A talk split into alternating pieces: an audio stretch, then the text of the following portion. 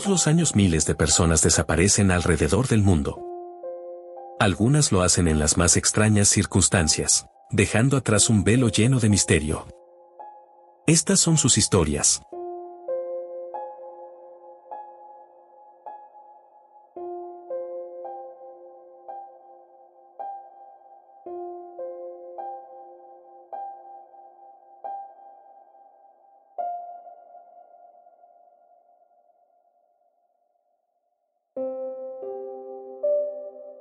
Hola, ¿qué tal? Bienvenidos a su podcast Desapariciones Misteriosas. Les saluda nuevamente Mister Incógnito transmitiendo para Misterio 360 Radio. Hoy vamos a hablar de un intrigante caso de desaparición que tras 40 años no ha logrado ser resuelto. Es el caso de Stacy Arras, una adolescente de tan solo 14 años que simplemente pareció caminar hacia la nada.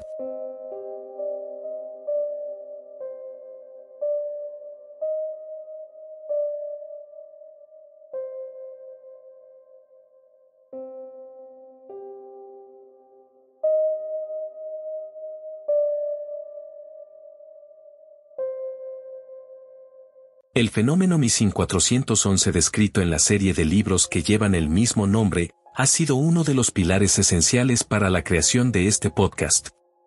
Nuestra intención es, y siempre ha sido, tocar casos de desapariciones intrigantes y misteriosas, por lo tanto a pesar de que últimamente hay quienes ponen en duda la supuesta extrañeza de algunas de las desapariciones investigadas y analizadas por David Polaides. Hay que reconocer que el exoficial de policía ha logrado arrojar luz sobre una innegable y triste realidad.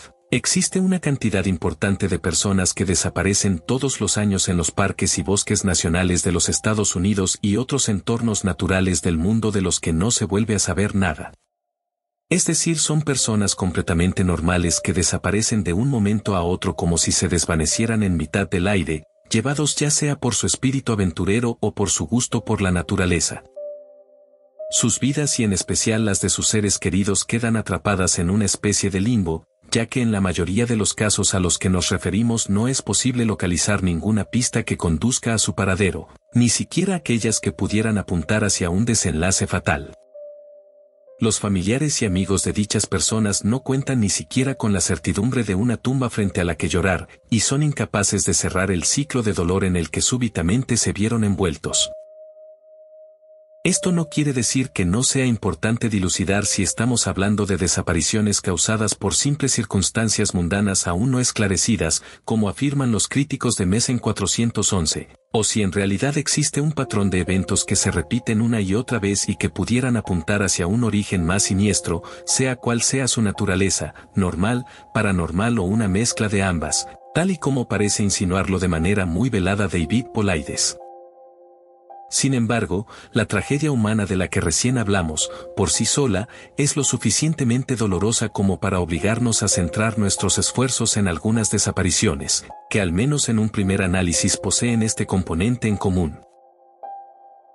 El caso que trataremos a continuación es el ejemplo perfecto de este tipo de sucesos, ya que no solo resulta intrigante por el hecho de que la persona dio la impresión de esfumarse de manera repentina en medio de un muy famoso parque nacional donde han ocurrido otros casos muy parecidos, sino porque precisamente se trata de un entorno que por su enorme popularidad entre los entusiastas de las bellezas naturales, debería ser una de las ubicaciones menos probables para que alguien desapareciera sin dejar rastro alguno.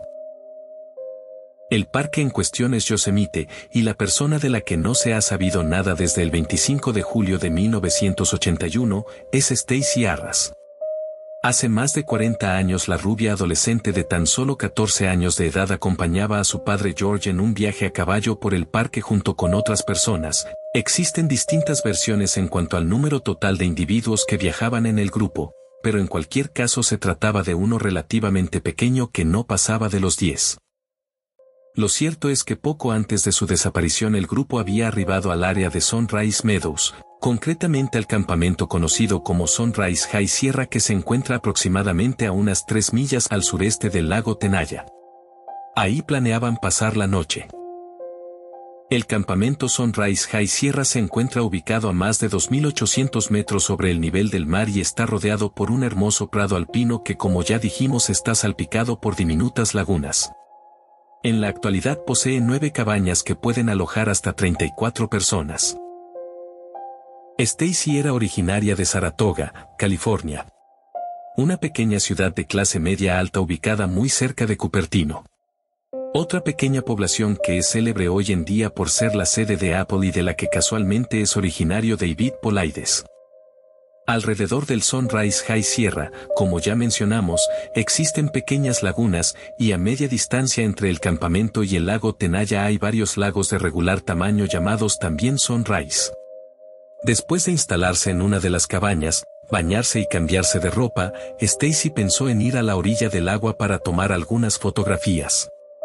Se cree que la intención de la chica era acercarse a alguna de las lagunas más próximas ya que resulta improbable que quisiera caminar hasta cualquiera de los lagos Sunrise, que en el mejor de los casos se encuentran a kilómetro y medio de distancia.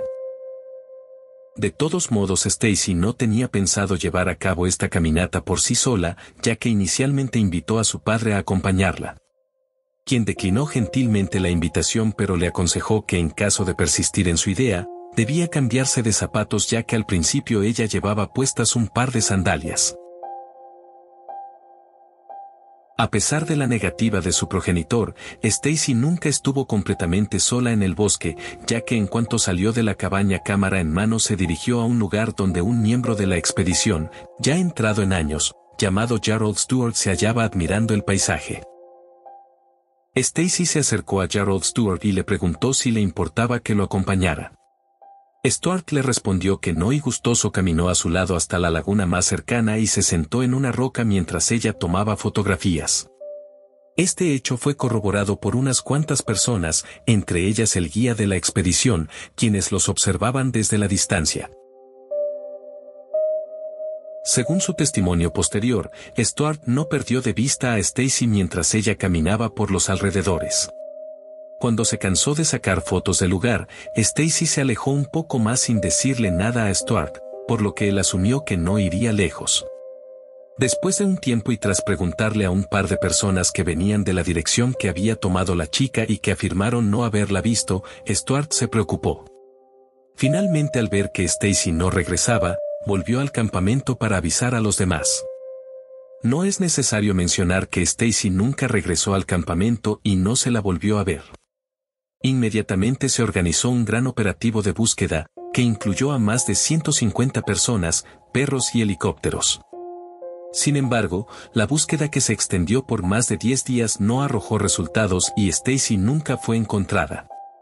Entre las múltiples posibilidades se especula que pudo haberse perdido en el bosque y morir de hipotermia debido a las bajas temperaturas de la noche, o que pudo haber sido víctima de un accidente o de un secuestro.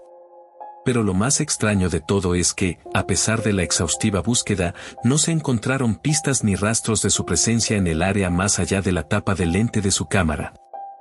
En el momento de su desaparición Stacy llevaba puestos un rompevientos, una blusa blanca, leggings, y las botas de excursionista que su padre le había pedido que se pusiera.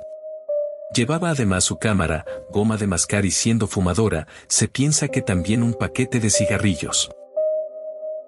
En caso de ser víctima de un secuestro o un ataque animal, es muy probable que se hubiera encontrado cualquiera de estos elementos o en el peor de los casos, restos de su cuerpo, en especial de sus frenos dentales, pero no fue así y tras cuatro décadas y posiblemente millones de visitantes en la zona nadie ha dado con ninguna pista que arroje luz sobre el destino de la adolescente. Es por esto que el caso de Stacy Arras sigue siendo uno de los mayores misterios sin resolver en la historia de Yosemite y de Mi 5411. Si a esto le agregamos las vicisitudes que tuvo que vivir David Polaides al momento de tratar de obtener el expediente de la desaparición de Stacy Arras, y que le hicieron pensar que el sistema de parques nacionales de los Estados Unidos oculta información al respecto, tenemos la mezcla perfecta para un largo misterio que resolver. En breve publicaremos la segunda parte hablando de los obstáculos que vivió este investigador en relación a este caso. Hasta pronto.